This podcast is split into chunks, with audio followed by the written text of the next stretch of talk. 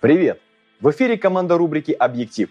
Если ты отвечал на вопросы к прошлому выпуску или тебе просто интересен результат коллективного труда, обрати внимание на закрепленный комментарий под этим видео. Там мы свели все ответы в общий анализ. Читай, обсуждай, дополняй.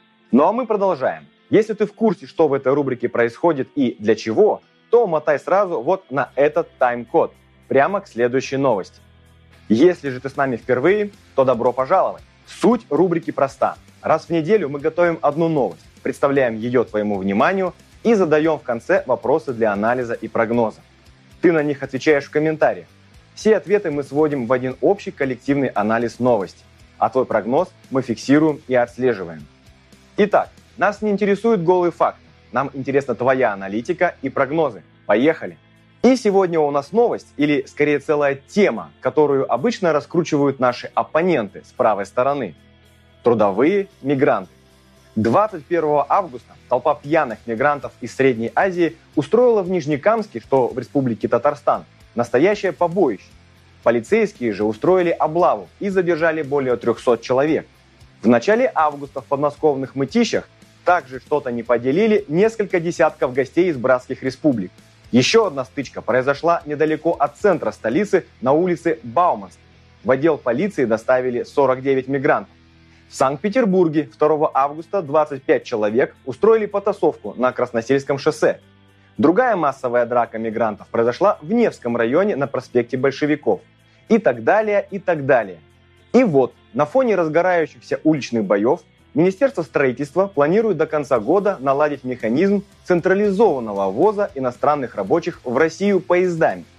Заместитель министра строительства и ЖКХ Никита Стасишин заявил, у нас будет поездка на следующей неделе на территорию Узбекистана. Если мы договоримся, что там их обучат, сделают за счет работодателей прививки, там будет выдан патент, то это приведет к полному обелению отрасли мигрантов и закрытию того дефицита, который есть сегодня на территории нашей страны с рабочей силой. Важно то, что работодатель получит готового моментально выйти на работу профессионального работника той или иной строительной профессии. Ранее замминистра сетовал, что рабочие из других стран могут попасть в Россию только самолетами, а это дорого для работодателей. К концу года в пилотном режиме планируется завести поездами 10 тысяч мигрантов. Поездатую тему тут же поддержали заинтересованные представители нескольких отраслей нашей экономики. Минсельхоз подтвердил, что уже прорабатывает с производителями и регионами возможность подачи коллективных заявок на иностранную рабочую силу. В защиту этой инициативы гендиректор группы компаний «Белая дача» Вадим Матусевич заявил, что нехватка рабочих грозит удорожанием продукции и потерей урожая. При этом глава Ассоциации питомниководов Ставропольского края Айдын Шеринов считает, что чартерные поезда также могут оказаться слишком затратными для сельхозпроизводителей, и нужно вообще возобновить завоз трудового ресурса автобусами. В очереди за рабочими руками оказались и российские рестораторы. Так Ассоциация производственных и торговых предприятий рыбного рынка написала письмо премьер-министру Мишустину – и предложила разрешить мигрантам выходить на работу до завершения всех формальных процедур. При этом работодатель внесет за такого работника обеспечительный платеж, который ему вернут, когда иностранец пройдет все процедуры оформления. По словам экспертов, в Москве и Санкт-Петербурге доля иностранных работников в общепите составляет от 20 до 90%. Из-за оттока мигрантов во время пандемии общепит потерял около трети сотрудников. Так, например, многие официанты и повара стали работать курьерами и возвращаться не спешат. К сведению, в России за прошедший год спрос на курьеров увеличился в 8 раз. При этом заменить иностранных сотрудников россиянами сложно, так как на фоне пандемии и периодически вводимых ограничений для общепита эта работа им кажется ненадежной и малопривлекательной. Главный же выгодоприобретатель от чартерных поездов – строительная отрасль. Особенно громко звучат одобрительные голоса государственных строек. По данным того же Министерства строительства, на начало августа дефицит рабочей силы составляет порядка 3 миллионов человек. До 2024 года вице-премьер Марат Уснулин, курирующий строительный комплекс, планирует привлечь на российские стройки 5 миллионов иностранных рабочих. Как заявил глава российской девелоперской компании НДВ Групп Александр Хрусталев, то, что запустят чартерные поезда, очень круто. Категорически не хватает рабочих на стройках. Поэтому если сейчас примут беспрецедентные меры по доставке сюда большого количества мигрантов, тогда эту ситуацию спасут. Потому что идет развитие, экспансия строительства. Сейчас это главная движущая сила. Поэтому ее необходимо поддерживать. Но без рабочих рук никуда. На вопрос, по-прежнему ли россияне стоят дороже, чем мигранты, бизнесмен ответил. Они не только дороже, но и еще не хотят работать.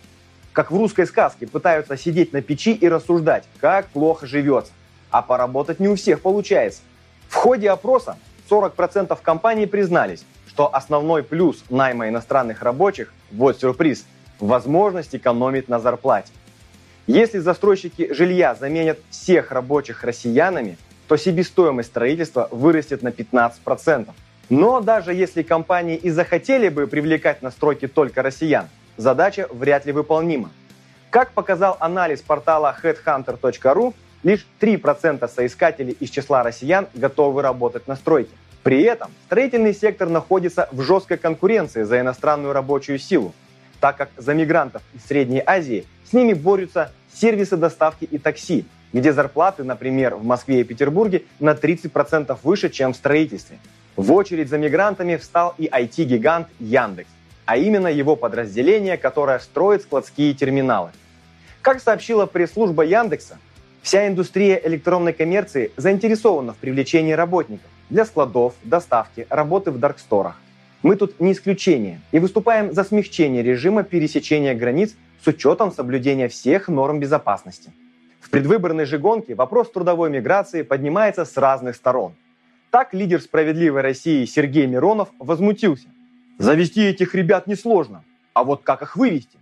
кто-то думает о социальных и экономических последствиях такого переселения.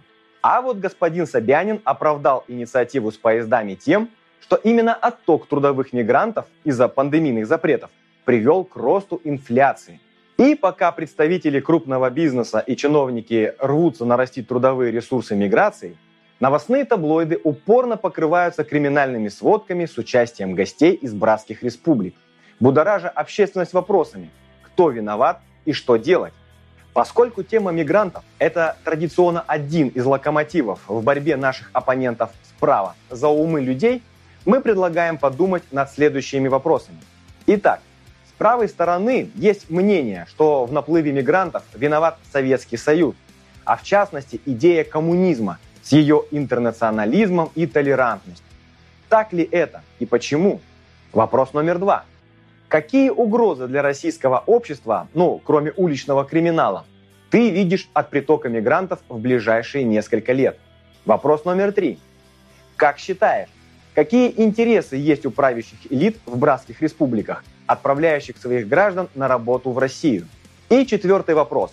Какие сложности и преимущества ты видишь в коммунистической агитации и пропаганде среди трудовых мигрантов? А на сегодня все. Отвечай на вопросы в комментариях, предлагай свои новости для разбора и до встречи через неделю.